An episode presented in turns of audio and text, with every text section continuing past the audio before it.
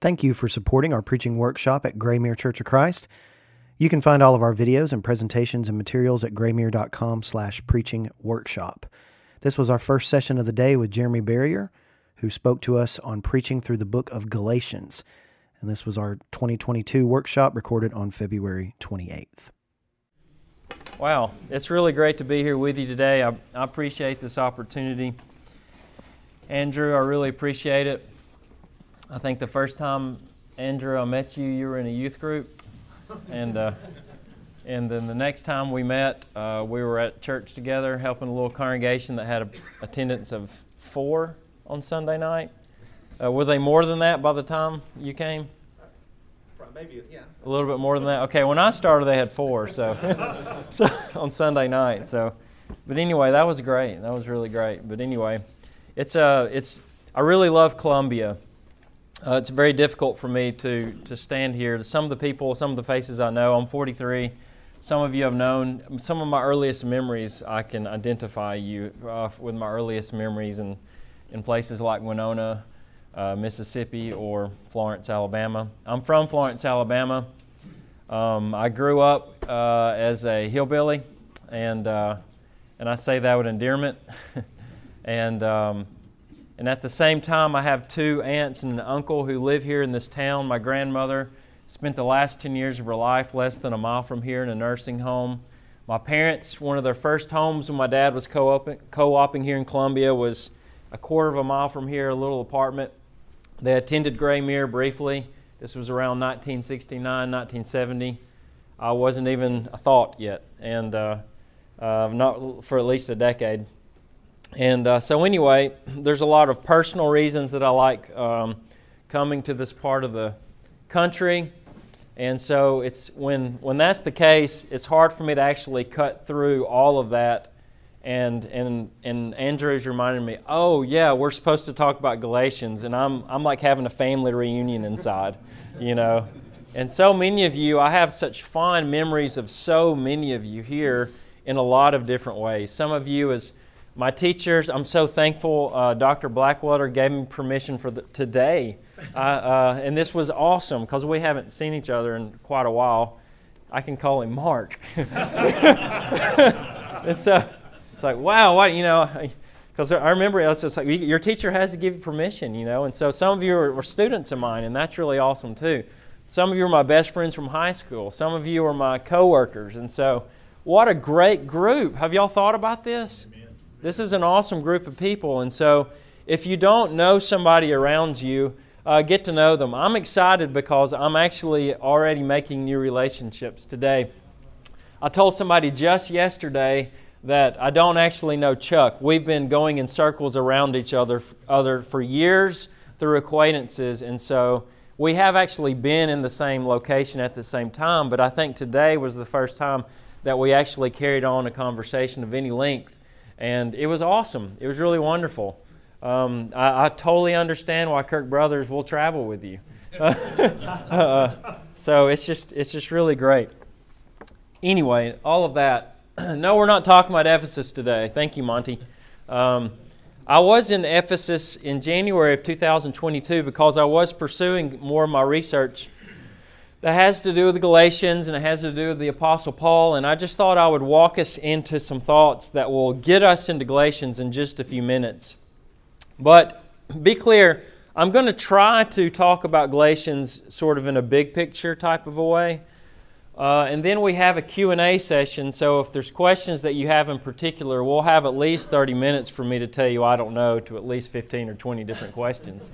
So, you know, we can, but anyway, we'll try to talk about some of these texts in just a few moments.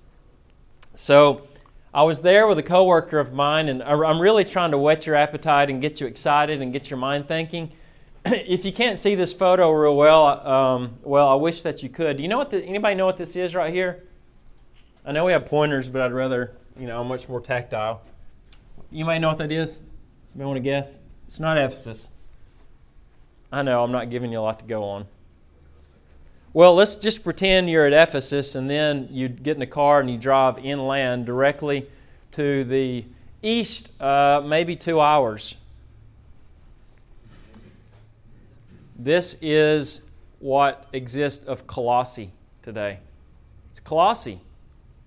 And the reason I'm showing you this is that's right. I don't know any of you have a few million dollars to spare, but somebody needs to excavate this site. Are y'all with me here? I mean, we, we've seen, we've got all kinds of stuff from Ephesus. It's been undug. There's an amazing museum there, amazing curators, um, all kinds of stuff you can see. But that's Colossae. And so, uh, Alex Bays, some of you may know him. He was with me. Uh, we're underneath the foot of these mountains. We we drove up to this um, this field where uh, the evidence is is mostly what we saw on it was uh, goats roaming and eating, and there's agriculture all around it. This right here, you can't tell much of it. You can actually see the some of the fruit fruit trees and uh, in the the places where they're growing things around. It's flat around uh, Colossae, but this was um, a small uh, theater on the side of it. And uh, yes, I took this for a very specific reason. That's the only thing going on at, at Colossae right now, okay?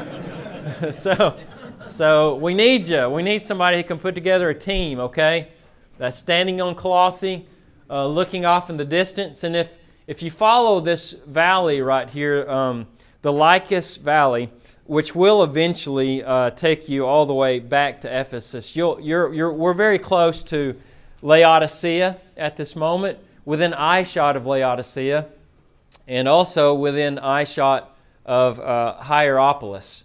Hierapolis is one of the more fascinating locations, and this was. Uh, if it, basically you, you're in this valley, and if you ascend the side of the valley, maybe about a thousand feet up, you'll be at Hierapolis, and it's it's it's a really fascinating location. And Paul does if I remember correctly, talks about it in uh, Colossians. Maybe y'all can help me here. Uh, certainly, y'all can help me here. Colossians 4. Uh, and, uh, but here's the main drag. You come in from the west, you go right through this area. All of these are, this is a cemetery basically. And, the, and it goes all the way to the other end, and you can continue this direction. You see all that white right there? These are, there's a hot springs. The only place I've seen like this in North America would be in Yellowstone, uh, where you can see these massive, basically whole hillside, totally white, uh, where it's been where those uh, bubbling springs are coming up, and they had uh, a bathhouse in the city here. There's another bathhouse here with the hot water coming up, and you can still go there today. There's a modern city that's been built just off the map, just below it, which has always intrigued me. First, I thought, why would they build it below it? Isn't it going to get buried? But but they're channeling that water now to, for, for the hot springs for the modern city. And then you can still walk around uh, this site, mostly a big field with just a few things that you can see. This is sort of the, the cliffs, uh, just, you know, coming at the very top. This is where the city is located, just to try to give you a little bit of idea. And I, and I am, I'm intentionally trying to spark your interest in these types of things if you ever have the chance to see them to do it. We were just there for uh, a couple of days and mostly for research. This is the theater looking back towards that valley. And um, just to give you an idea, so Alex and I, when we got done with that day, we sat down and yeah, that's the height of the table. You know, I think it's about that high. And so it was around 9, 9.30 at night, last, only place that was open, and we were going to get a meal together, and they had really great Turkish tea and and then they had great little uh, hot chocolate. You can see how thick it is in the cup there.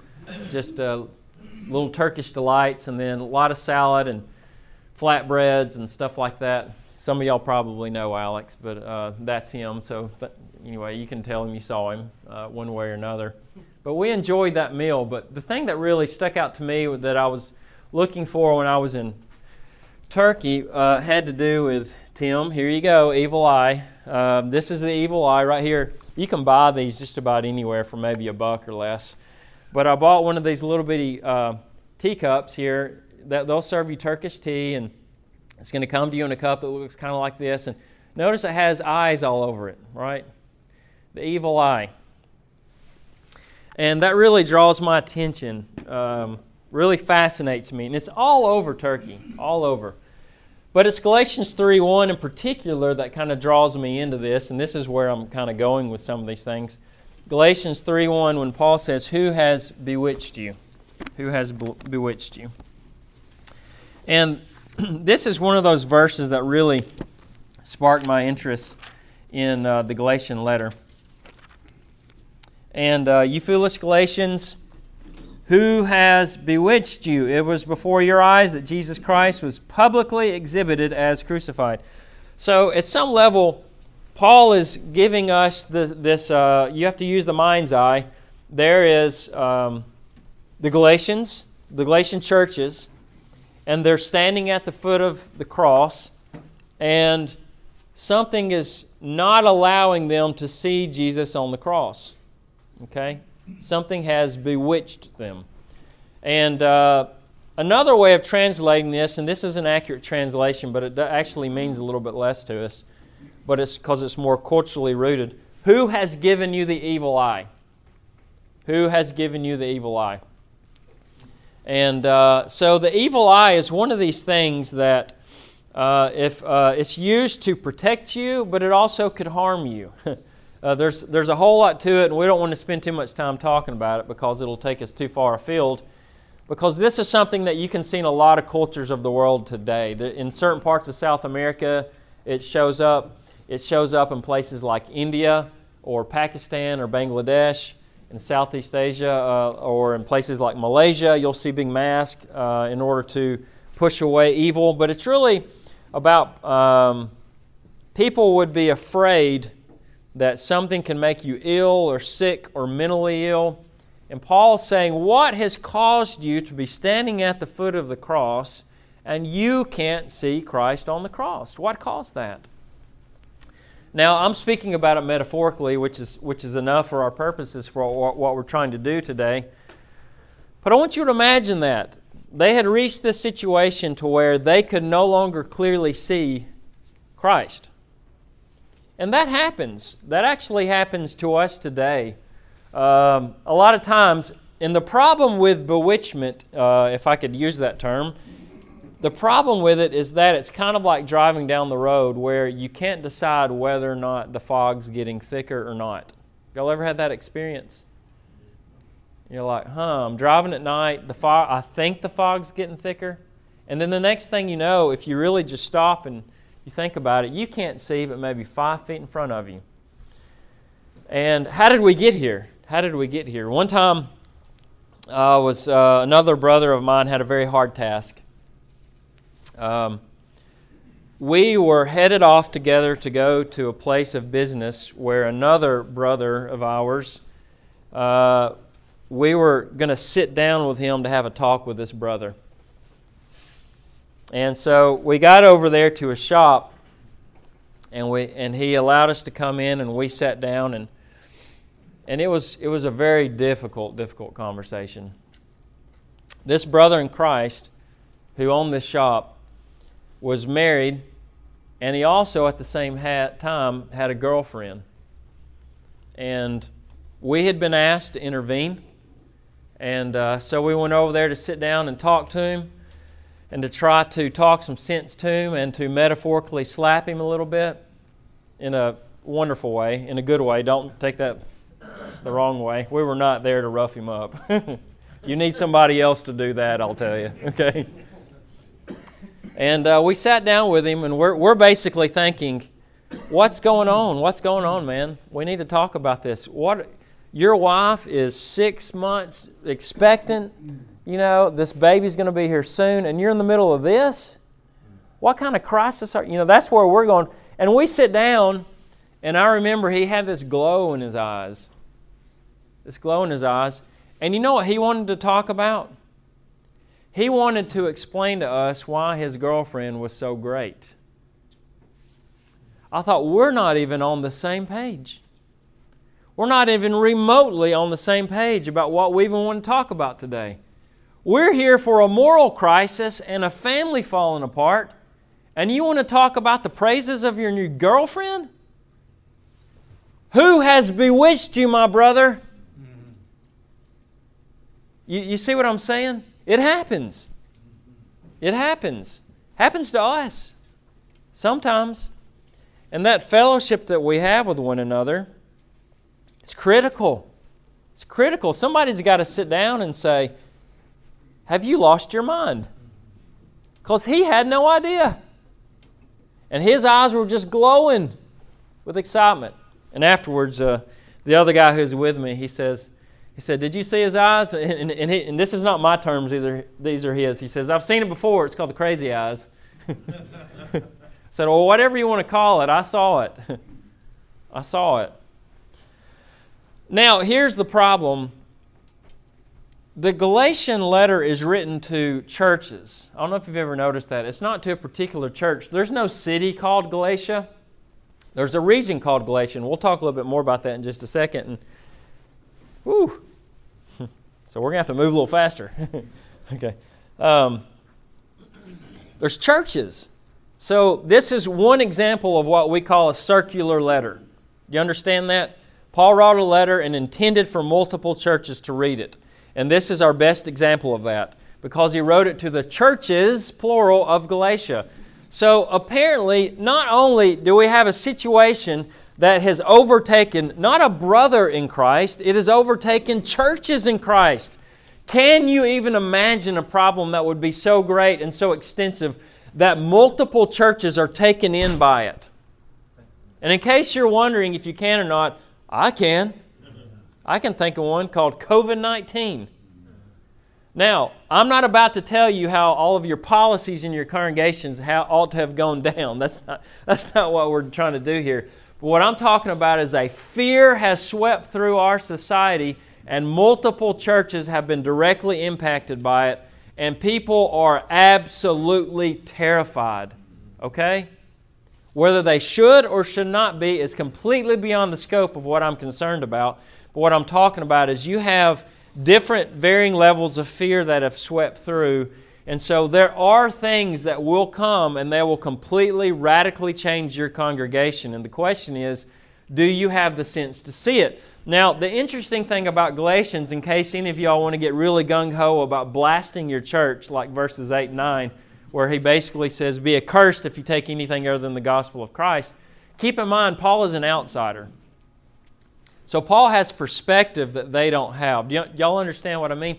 He's an outsider, but he has the respect of a, basically an elder, okay, of the church. Now, once again, I'm not trying to give any of you permission to now write that letter and blast your neighboring congregation that you've just been dying to tell them what you think about them, okay? That's not what chapter 1 is for either. Paul has apostolic authority. Uh, none of us will ever have apostolic authority unfortunately. None of us will ever be able to, to directly say, I too speak with the Spirit of God, like he said in 1 Corinthians chapter 7. So there are some limitations to our ministerial authority, but Paul was an outsider who had a very pivotal foundational role, as he talks about in chapter 4, when he says, when he first came to them, right? And they would have given their eyes to him. Hmm, wonder what was going on with that. Evil eye talk, you know. But something has swept through that church. So we have a situation that comes up, and the question is what was it that happened, okay? What happened? Well, you and I know that we don't know exactly what happened, okay? So we could spend a lot of time speculating, which we're not going to do because we don't have a lot of time. uh, but I'm going to give you one or two ideas to just try to help you imagine what might have happened. And let me go ahead and tell you my, my points. so that when we don't get to them, you'll know that we what we intended to do. Okay, um, we're going to talk about the occasion. We were going to talk about the occasion of the letter today for a few minutes, and then afterwards we were going to talk about how Paul wanted to respond to that occasion, he, and he responds in two different ways. He responds by teaching them on how to think about faith, how to bolster their faith. And then, secondly, what he does is he tries to tell them how to model faith. And that's the chapter 5 part when he talks about the fruit of the Spirit and the works of the flesh and all that kind of stuff. He's basically saying if you can't make sense of what somebody's saying, then why don't you look at the way they're living? Look at the way they're living. If they exhibit these fruits, then you know that each breath that goes in and that each breath that goes out is, is God working within them. And if you see these other things, you know they're like a person who's basically holding their breath and they're just flesh. They're just a body with no spirit. Okay? and they'll have these types of characteristics. Those chapters, by the way, would be more helpful to us as ministers if we had the slightest clue what licentiousness meant, right? You know, all of these words that have like five syllables, you know, Paul gives these lists of like, don't do this. And you're like, well, I don't think I've ever used that word in my entire life, so I don't think I'm doing it. Well, maybe we just need to sit down and redefine some of those words, and then that'll give us a little bit better bearing on how we can size people up and not for the sake of making eternal judgment, but for trying to decide to, how to discern and discriminate what they're telling us. That's what, that's what he's trying to do. And then, last but not least, this is the point that we might make if we get to it, is after he says, uh, Here's what, I, what happened. Secondly, here's how you ought to think about it. Third, here's how you ought to behave and act. And, and then, last but not least, when, when you all, as Galatian churches, recognize what's been said, then we're going to have to do damage control. You're going to need to learn how to uh, interact with each other. And all of you who have just been ready to let them have it, you can't do that. You've got to help them come back into the faith gently. Um, it's going to take some humility because your arrogance might actually lead to your own downfall. And then, last but not least, he'll give a recap of his major points. And, uh, we'll, and then we'll make an, uh, an application uh, for us. So I'm trying to talk about the overall letter. The problem with Paul is that he's uh, no disrespect in mind, but for my very linear mind, he's very disorganized. He doesn't, he doesn't do what I just did. And, and I'm so glad that he doesn't because I'm not Paul. And, I mean, I'm like A, then B, then C, then D, then E. And he's like, let's do A, and then let's just do D next for the fun of it. And then let's do half of B. you see what I'm saying? That's kind of how it reads. And, uh, and all of his letters do that, and you just have to get used to that. The occasion.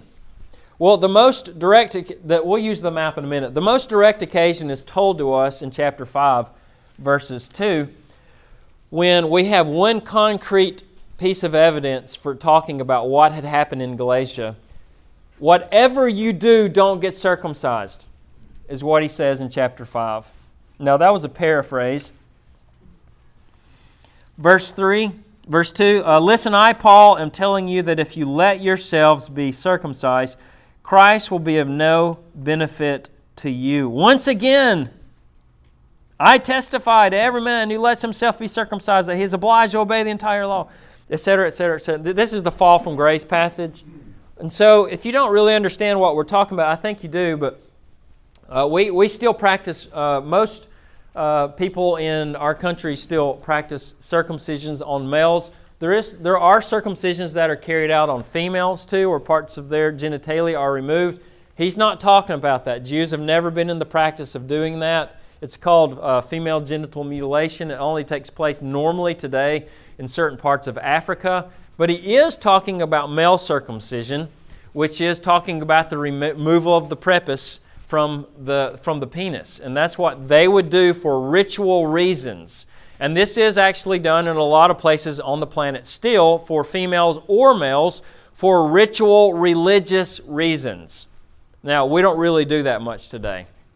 Uh, we still do it in our culture, and we all think that there's a medical benefit to it, but that's probably a huge wash. There's probably not. Now, I'm not trying to get off. I don't want to spend the next 30 minutes in our Q&A talking about that, but, but you, can, you can grab me afterwards. But this is a ritual activity that would be done. And in this case, they were probably talking about not just doing it upon uh, infants or children, males, they were probably talking about doing it to adults. Now, what the impetus was that encouraged some of them to do this, that's what we're, what we're not completely clear about. So we have to use our imagination. And in order to do that, once again, there's several competing theories on this, but uh, here we are down in Galatia. Paul had come, Acts chapter 13. Uh, Paul and Barnabas had made their way up to Galatia, where they preached in Antioch and then also in Iconium, and then later also Lystra and Derbe. And uh, this is where we read about the foundations, and from his own words, he talks about it just a little bit in Galatians chapter 4 in the latter half of the chapter, right before the allegory, I think beginning around uh, verse 12 is when he talks about his experience of founding the church in Galatia. And uh, at that time, nothing was going on that we know of. Paul starts the work. He leaves uh, Acts chapter 15 in the last few verses of chapter 15 and the first few verses of chapter 16. We realize that Paul then uh, takes a land route. The first time he ever came, you know, he's coming up from right here up into Galatia. I'll just use my finger, I'm this close. Second time, as best we can tell, he starts from his home area of Tarsus, goes into the mountains through the Cilician gates, and there's basically a major road that will take you through Derbe, Lystra, Iconium, Antioch. And if you so were inclined, you can continue to take it this way. And then over here, you would hit Laodicea, Hierapolis, Colossae, and then you could even go as far as Ephesus. And we have pretty good indication that that's probably what Paul intended to do because he's hitting the major cities along this major highway. Okay?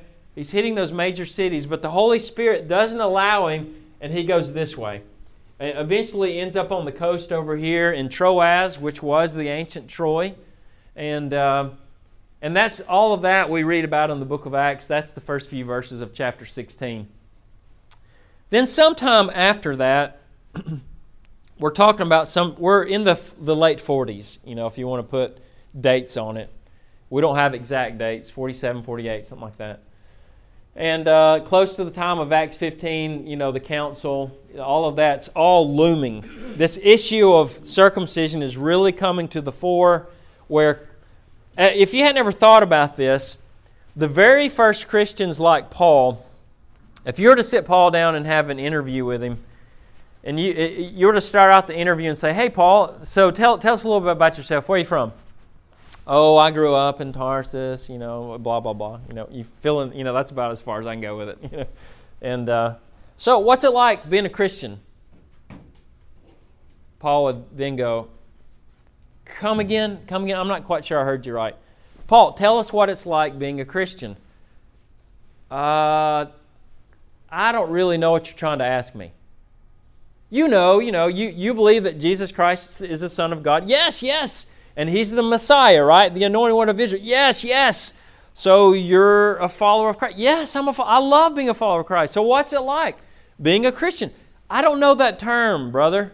I don't know that term. Now, what are you getting at? Paul never heard the term. No, I'm not trying to say never heard the term Christian, but if you look at Paul's letters, he never once uses the word Christian. You've all ever noticed that? And in fact, when we read about it in Peter, as it was at 1 Peter chapter 4, uh, the first time, one of the first places we read about it, it's actually used with a pejorative sense. So he's like, if you ever have to suffer for being called a Christian, don't worry, it's not a bad thing. As if we all thought it was bad to be called a Christian. And then, of course, we read about it the other time is in the book of Acts, right? So, what I'm trying to tell you is in Paul's mind is he's full, what Christ did when he came is he's fulfilling all the expectations of Israel.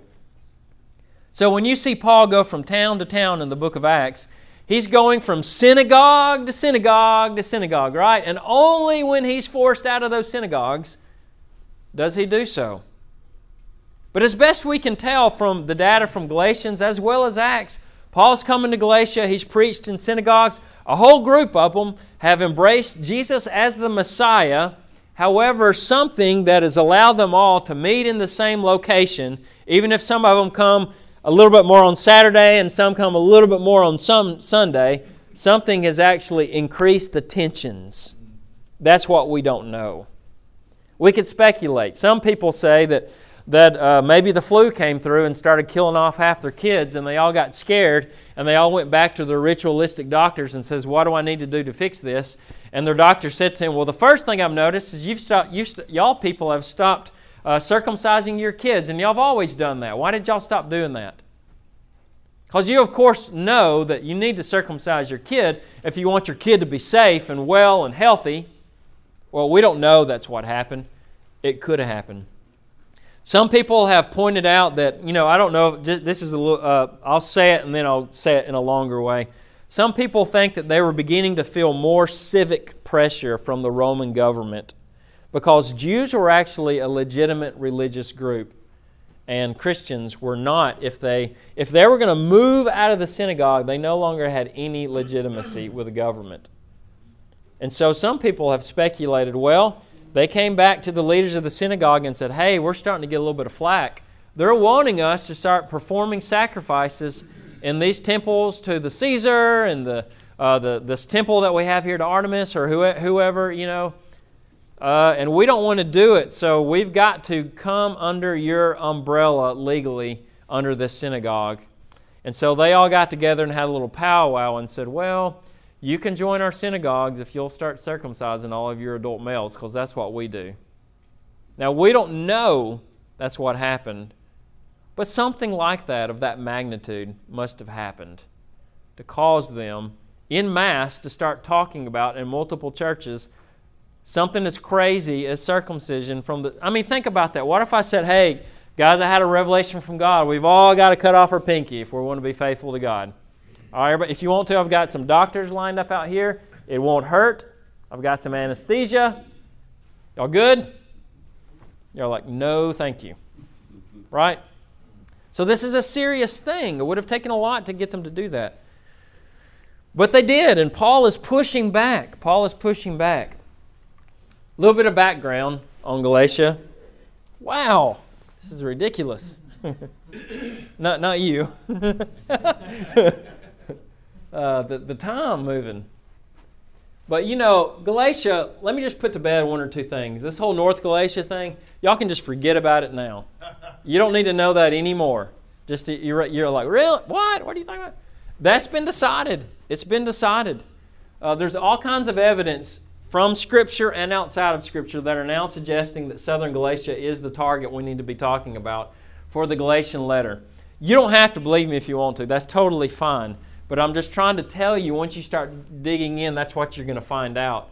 Um, so, Paul, as he did this work in South Galatia and places like Antioch, Lystra, they had actually been in possession of the Roman government from around the year 25 BC when the last two kings of the Galatians, Diodorus and Amyntas, turned over their keys to uh, Augustus Caesar, and that's when he started a massive campaign to rebuild this part of the country and make it Roman. So by the time that Paul's walking those streets in Antioch, we're talking about 50 years into a major building campaign.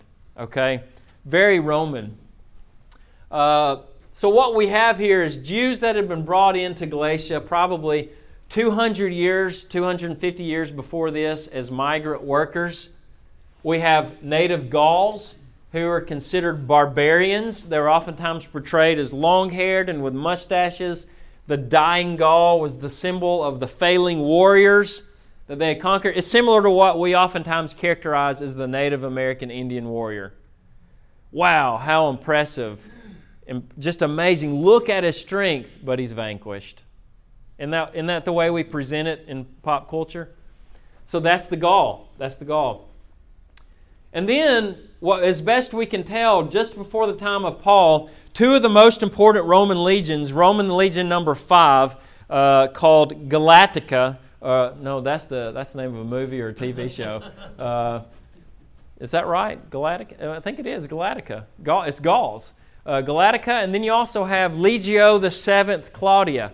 These were two different legions that were formed. The first one by Julius Caesar, he formed it from soldiers coming from this area that's right, we're talking about northern Spain. The other legion, Claudia, came from this region up here. We're talking about northern Italians. They had come through there and been given massive land grants. And so we think that that may have been part of the mix of the population. We're talking about a very homogenous group of, um, not homogenous, the opposite, opposite of that, non homogenous group of people, all mixed together. So we're not talking about Galatians 3 1 referring to some very uh, specific Gallic people uh, who are just barbarians. We're talking about a real mixed group of people. And it's amazing, it's amazing enough. You know, we always ask the question did Paul's mission here actually succeed? Um, well, we think it did. If you look uh, between the years uh, 200 and 500 AD, and you look in this region right here, the two most prominent Christian names on burial tombs the name for a woman, for, for a woman would be Thecla, who was a very, very prominent apocryphal disciple who, who apocryphal meaning the text is apocryphal, who lived here. Her name is the most popular f- female woman for Christians. What about males? Anybody want to guess? Paul. Paul. Paul. So, what am I trying to tell you? These churches continued to thrive all over. There's a big gap in time for what we get to read about them. It's the Cappadocian Fathers the next time we really get a very significant group of people writing and thinking from this part of the world. But his mission succeeded, is what I'm trying to tell you. Um, and on top of that, just I'm, I'm giving you one or two other details, and then I'm gonna I'm just gonna wrap it up. Couple things that I think you'd be interested is the reason I'm telling you. Why did Paul ever go there? Why did Paul ever go there to begin with? Well, he was here before there, right? Y'all remember the name of the uh, governor here? Sergius Paulus, right? And we all debate is that why Paul started calling himself Paul, you know? Well, we don't know, but maybe. He actually owned a bunch of family land up here. Isn't that funny? We speculate that, that Sergius Paulus actually gave Paul letters said, Hey, you need to go talk to my family. They're going to need to hear this, and I want them to know that I like it. Don't know that, but there's a bunch of land up around Antioch. Not only that, here's some, something else cool. Romans chapter 15. Remember how Paul said that after he was going to come to Rome, he wanted to go on somewhere else? Do y'all remember where he wanted to go? Spain. Do y'all remember where I was telling you? There's some really good articles on this if y'all ever want to read them. Remember how what I was telling you about where a lot of the Roman citizens came from who were living here? Spain. Came from Spain. It's very likely Paul was making Spanish contacts while he was ministering in Galatia. Isn't that cool? I mean, I think that's just exciting. That's so exciting. But anyway, since we, we don't really have a whole lot of time, let's just go ahead and get finished. So, the occasion circumcision, being drawn back into these ritual practices. And Paul pushes back, and I'll say it, I'll have to say it quickly. He gives them teaching in chapter 2. You need to have more faith in Christ. Now, it's kind of like this. Once again, I'm not trying to get too heavy in modern doctrinal issues, but just think about it the way I say this, and, and please don't misquote me. Baptism doesn't save you. God saves you Amen. through baptism. Amen. Did y'all catch that? Yes. It's real important. It's real important. Faith doesn't save you. God saves you through faith. There's a big difference between the two. And the difference is in the same way, I could very easily say, I can't save you. Now we're all on the same page, right? I can't save you, but God can save you through my hands burying you in baptism. Y'all ever thought about that? So, misplacing who gets the credit for saving you is pretty significant. And in fact, we have a real big word for it blasphemy. Okay? and so, what's Paul's big beef with circumcision? That. They have misplaced their trust in God. And the reason this is important because it's not that Paul hates circumcision. In fact, if you look in chapter 5, uh, uh, I know chapter, the very end, chapter 6, verse 15, and chapter 5, verse 6, notice he says, circumcision is nothing and uncircumcision is nothing. He, what is he saying? He says, I don't care if you're circumcised or not. All of you people who have Jewish descent, go ahead. You've been doing it for ages. I mean, it's part of your heritage. It's kind of like today, I'll say, hey, if any of you have any babies coming up in the next week or two, your doctor's going to ask to circumcise them. It's fun. It's fun. I don't care. We've been doing it for a long time in this country. But it's not going to save you. You know, that's kind of what he's saying. So it's not that Paul has a split personality where on the one hand he says, You better not be circumcised, and then over here he says, But it doesn't matter if you do. What he's trying to say is, Don't misunderstand who saves you. God saves you through the activity of Christ, and you need to trust that. That's what the trust is about in chapter 2. And he gets all into the law, and he talks about his main example throughout the whole book is pulling from examples from Abraham. And he does it once again in chapter 4 in what you and I oftentimes think of as a real weird passage, verse 21 down through the end of the chapter, where he compares Abraham and Uh, he compares Sarah, or the free woman, and Hagar to these two mountains. And it's, it's basically a midrash. It's a Jewish midrash on this passage of Scripture where he's trying to uh, basically help them understand that you've misplaced, once again, I'm totally oversimplifying. You've misplaced where you get your salvation from. You're getting it from God. And then this is that's the major teaching idea. You you folks need to bolster your faith in God. Now that'll preach right there, okay? That will preach. And then secondly, he says, now if y'all are still trying to sort this out, y'all need to start looking at people who have the Spirit of God in them. Paul first starts talking about the Spirit of God in chapter 3, uh, verses 1 through 5 when he talks about the contrast between the works of the law and those who are being supplied with the Spirit. This is a real, real important metaphor, and we don't have to get too deep into the Holy Spirit today either for a lot of different reasons, but it's real simple. Okay? It's kind of like this breathe in, breathe out. Okay, if you don't do that, you die. okay? That's the language of the Spirit, okay, in Scripture. If you don't do that and it's God, then you die. Right? You're just flesh. You're just flesh. Now, you might all lead us to believe that you're somehow getting by and you're functioning. No, but you're going to have a massive spiritual heart attack if you don't start breathing. You see what I'm saying? You can't fool God, you can't fool other people. You either live in the Spirit or you don't, or you will go bankrupt spiritually. That's just it. That's Paul's point. And he says, You start looking at the people around you and you start sizing them up with the fruit of the Spirit or the works of the flesh, and you're going to learn loads about what they're saying just by what you see. And that's true. That's true for us today. That'll preach as well.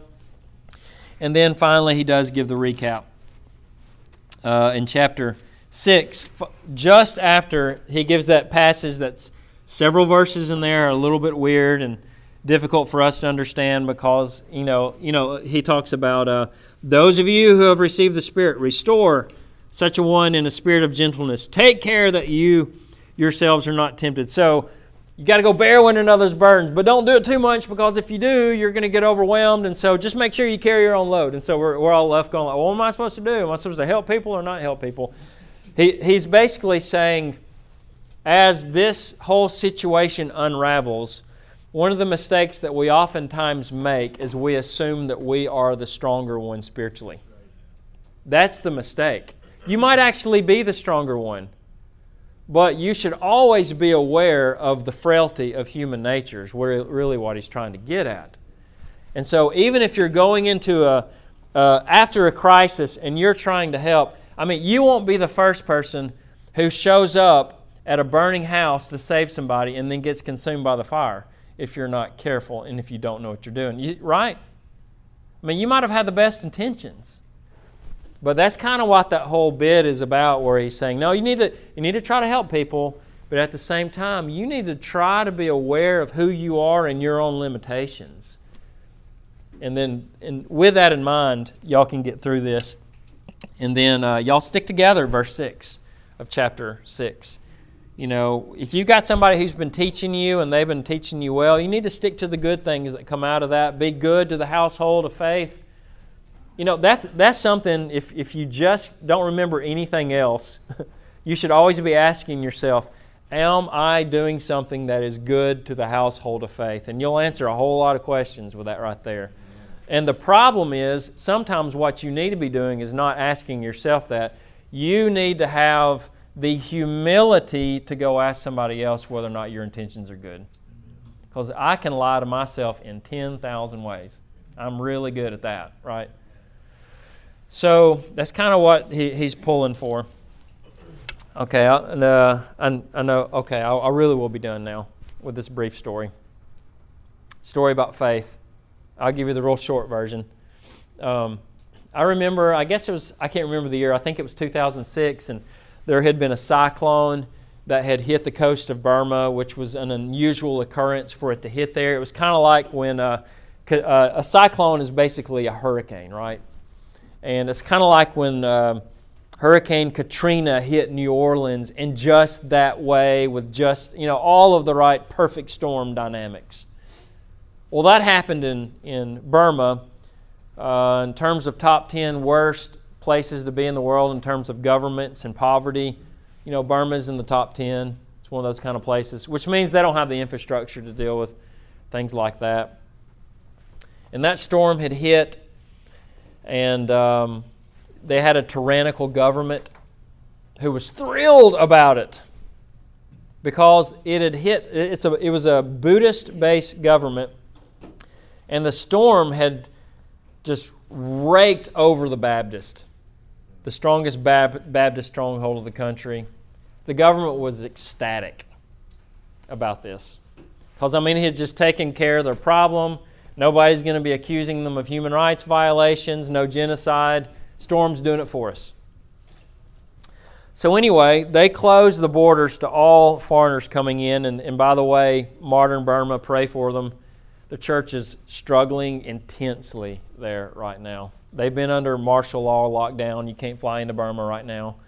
Um, and we, we, they are communicating with us through uh, social media and whatnot. But Anyway, digression, but an important one. Pray for Burma.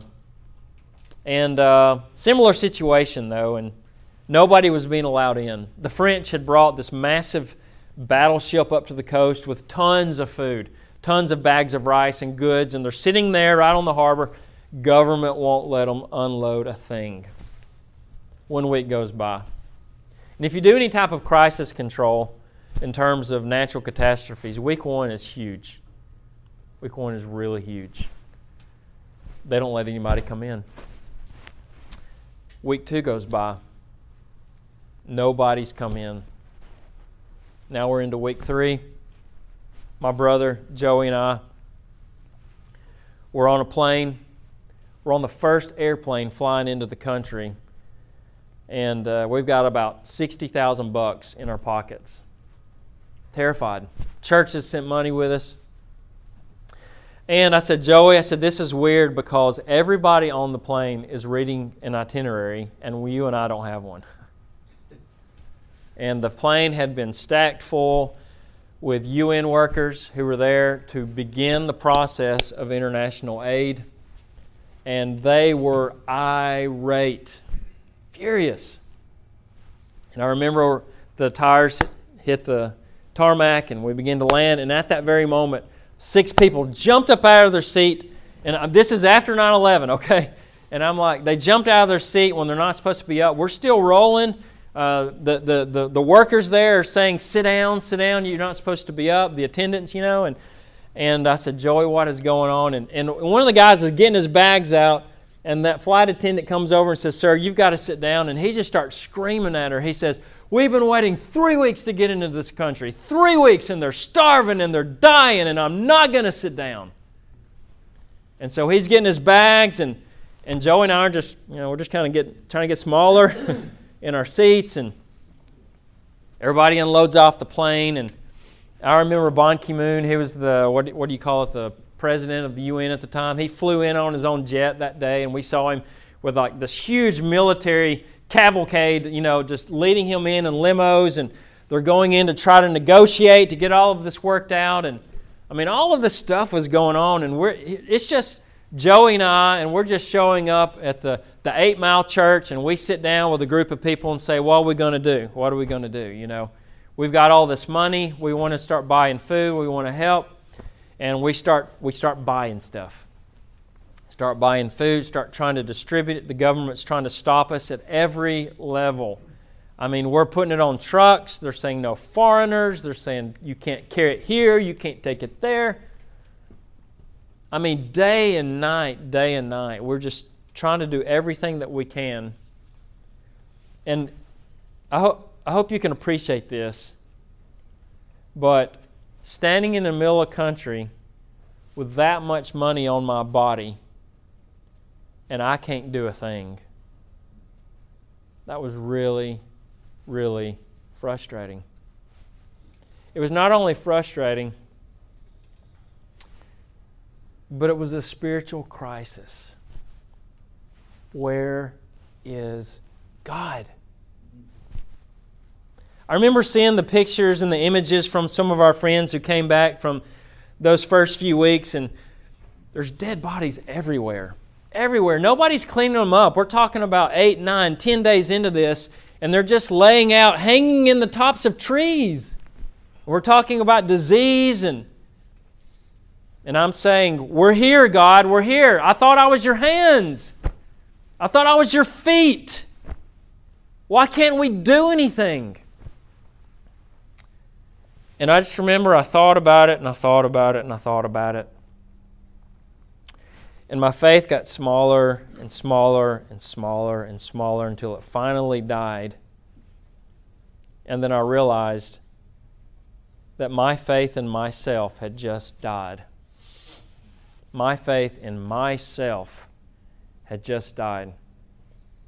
Because for the first time in my entire life, I realized that only God can work in a situation like this and fix this. I'm nothing. I'm nothing. We need God. We need God. And uh, Paul was telling them, you need to have more faith. You need to have more faith. Trust God. Trust God. He'll get you through this. He'll get your churches through this crisis, but you're going to have to trust Him. And do not, do not embarrass yourself by trying to tell God that these little rituals that you've come up with are going to be the solution. Oh, please, please. We can do better, can't we? and I'll tell you, the end result of that story the church has grown exponentially in Burma, just so you know. Because not only did I realize that we're in a crisis and we needed God, guess what they were realizing? They were realizing that they were in a crisis and they needed something more. They needed something more. Let's pray. Almighty God, we thank you so much for your scriptures. We thank you for your letter to the Galatians. It's beautiful, it's magnificent. It just speaks to our heart in so many ways. The message where you're trying to bolster our trust in you is just overwhelming. It is challenging. We, we want to do so much in your service. We ask for your guidance, for your strength. We're so thankful for today. This is awesome. To you be the glory for these things. Bless each and every person who's come today in our walk with you as we seek to serve you and give you honor and to help. It's in Jesus' name we pray. Amen. All right. So I think it's Q Q and A time. so Q and A means question and answer. So I ask the questions, and you give the answers. or we could say we could have QAC time. Comments welcome too. Does anybody have anything that you want to uh, ask about or talk about? And I don't know the length of time. I forgot. You, uh, you Yeah. mentioned, uh, your last, last statement there was, uh, last two statements was Mhm. that, number one, you realized that with all the money you had on your person, with all the good intentions that you had, with your the faith that you had in, when you had coming into the situation, and then slowly, with frustration, losing some of that faith. Yeah. And then your last statement, that others realized that they needed more. Okay, so my question to you is, with your feeling and their feeling, how do you bring those two together? Your feeling of, I can't do anything, I have all this money, but I can't seemingly do anything with it, these people here saying, I don't know what it is that I need, but I need more. How do you bring those two together? Yeah, I think, and I think what they realized that one of the things that began to occur to me with my very Western North American mind is, is that people in, of course, I can't speak for all the people of Burma. that goes without saying, right? But from my read on the situation and the read on them and my experiences with them, they have an acute sense and awareness that they need more meaning God. They don't need more stuff. They, they need more trust in God. And that's what I needed too. Uh, just this morning, I think Bruce said it very well when he was talking about one of the things sometimes we don't realize in North America is we have a great sense of trust in God, as well as the Murray Hospital uh, right over here, too, right? What do, you, what do we mean by that? Well, we have these huge security blankets wrapped all around us where we don't oftentimes have to deal with real health care concerns or issues because we have so many layers. So many layers. But, you know, when I interact with people who are day laborers, meaning, you understand what I mean? I get up this morning, I hope I don't have a head cold because I must work, and then sometime around 3.30, we will buy food and we will cook it and we eat today because of that. And tomorrow, if I get up and I can't get out of bed, we don't eat today. There's a whole different level of trust in God going on there, you know. And I think that's what I was just beginning to tap into, where I was just like, wow, I can't, I can't fix this. And I would even say I was tapping into it as a surface level. Why? I was still a foreigner with $10,000 in my pockets with all the access to food that I needed until I went home at my hotel. Yeah. Right? So I was uh, beginning to realize something that they had known and had known for quite some time, you know. And that was challenging. Go ahead, yeah. Um, seems like I heard you say or intimated, and I don't know how, can you explore this for me? Uh, that the problem was more local mm. rather than some external influence coming in. Would you mm. comment on local versus external or both and? Yeah, that, that, that's really good, and I can comment on it and give just a really lousy treatment of it uh, with this amount of time. I think one of the, the dominant theories that is um, in the research right now is that there were, quote, Judaizers or irritators, agitators, or oftentimes they're called, who had come in from the outside. And what people were thinking was this must be some of the great, some of the same missional groups that we see in the book of Acts. Um, part of the, which could be possible, could be possible. However, there's nothing about the way Paul describes them at any point within the letter to suggest that they're outsiders. Uh, the example that he gives in Galatians chapter 2 of, uh, from Antioch is actually is an example from Antioch. So you can extrapolate that whoever stirred that up were the same people who stirred it up in Galatia. But the reason I say that is, is really what I'm saying is we should take a step backwards on that one. Uh, we can't just assume it's all the same people and they're all trying to do the same things. And if you do that, here's the reason why I've done it. It, it gives you more options to try to understand why they were even having the crisis to begin with. Um, so I don't. That's kind of a probably a, a rough trick, you know, rough explanation of that. But there's nothing in Galatians though, that actually suggests they're outsiders. That's where that's the starting line. Go ahead. Um, okay, uh, with uh, you know with, with, with, the way you've talked about this and focusing kind of the fog, you know, the, the mm-hmm. eye, you know, just being uh, brought into a state, you know, to where you're not seeing things spiritually the way you should.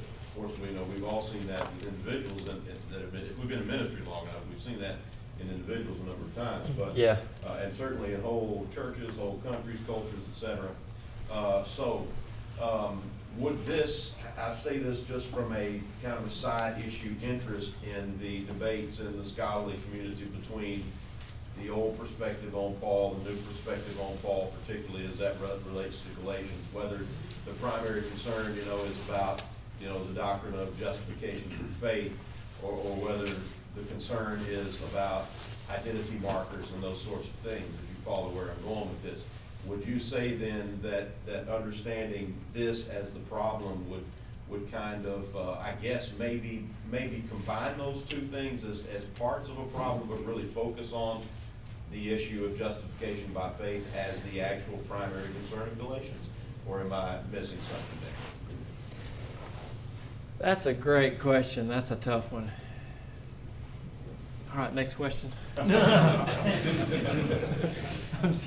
um, you know, I, li- I haven't haven't thought about the way you're ta- talking about it. I don't really know if I have a good, good answer for you. I would I did center on um, justification by faith, but I think not in the traditional sense that that's used. Um, you know, the whole Martin Luther. yeah. Okay, don't quote me there.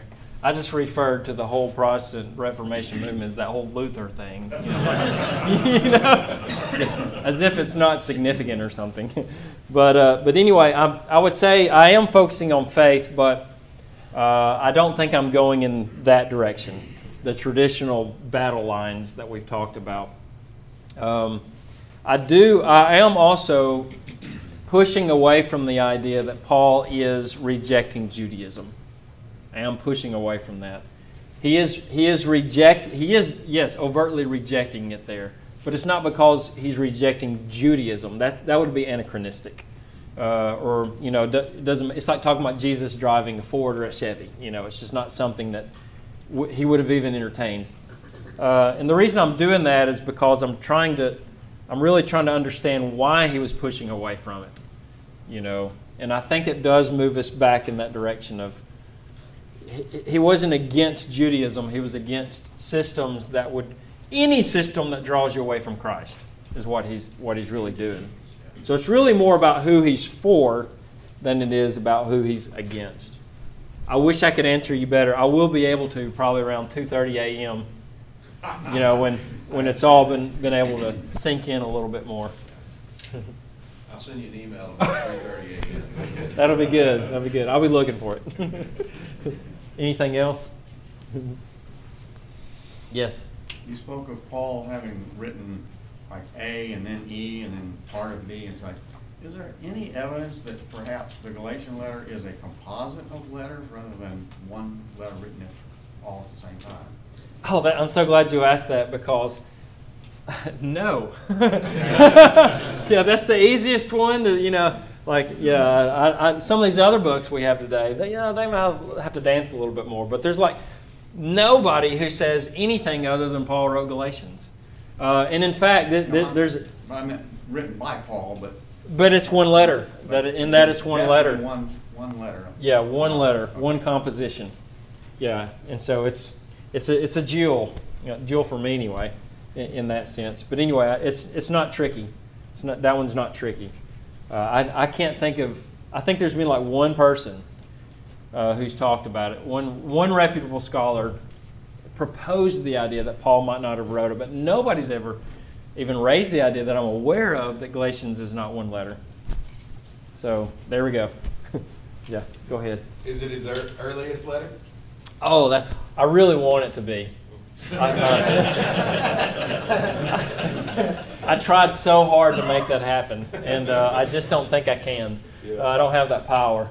Uh, I think First Thessalonians is his earliest, um, I, and I do. I do think that. Um, the, uh, yeah, I think there's a uh, commentary by was it Funk maybe or who, who wrote that, and I just no no no no. I just I, I wanted to.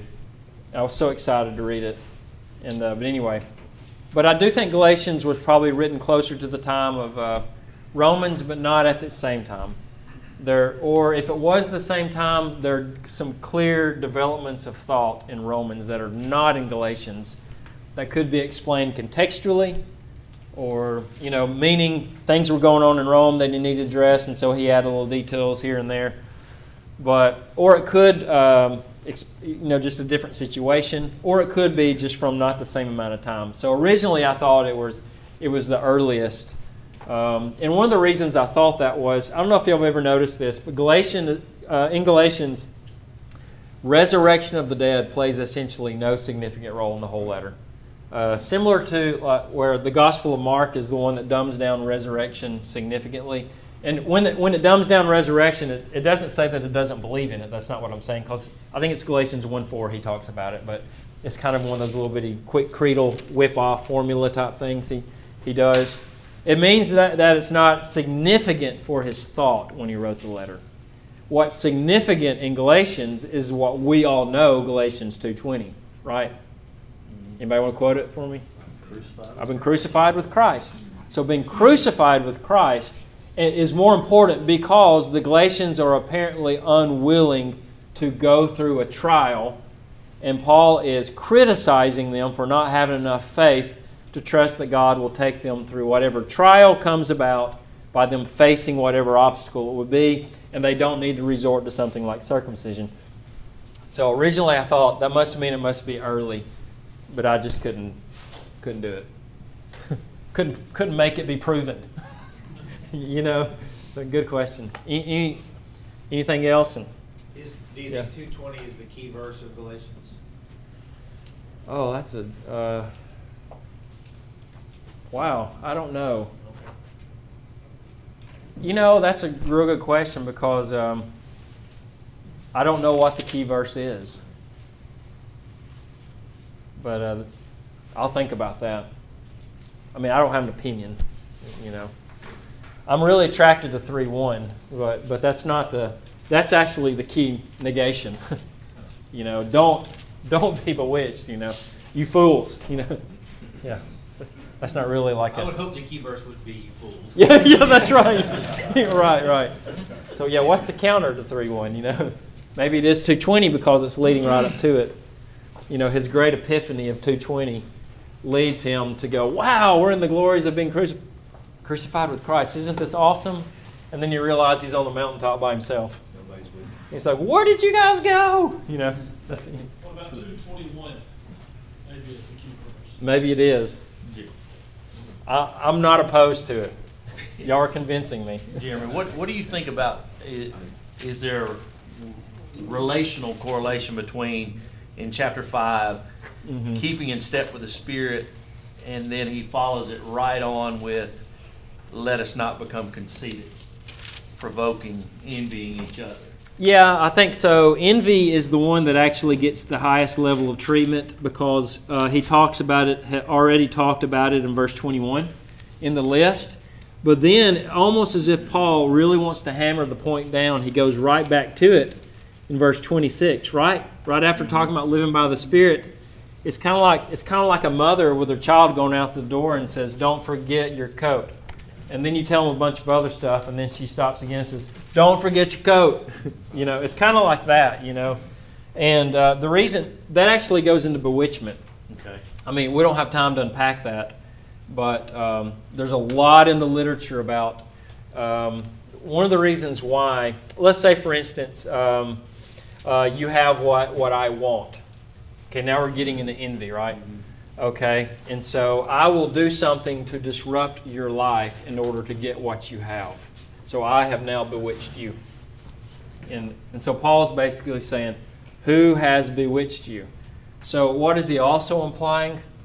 What is actually going on with these people who are trying to convince you to be circumcised? Doesn't that automatically tell you there's something about you that they want?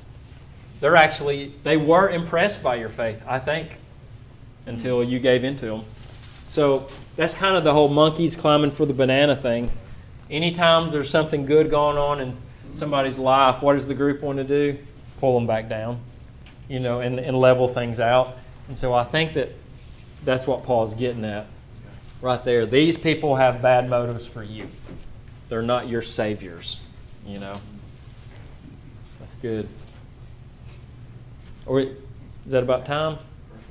Okay. Any la- one last question or?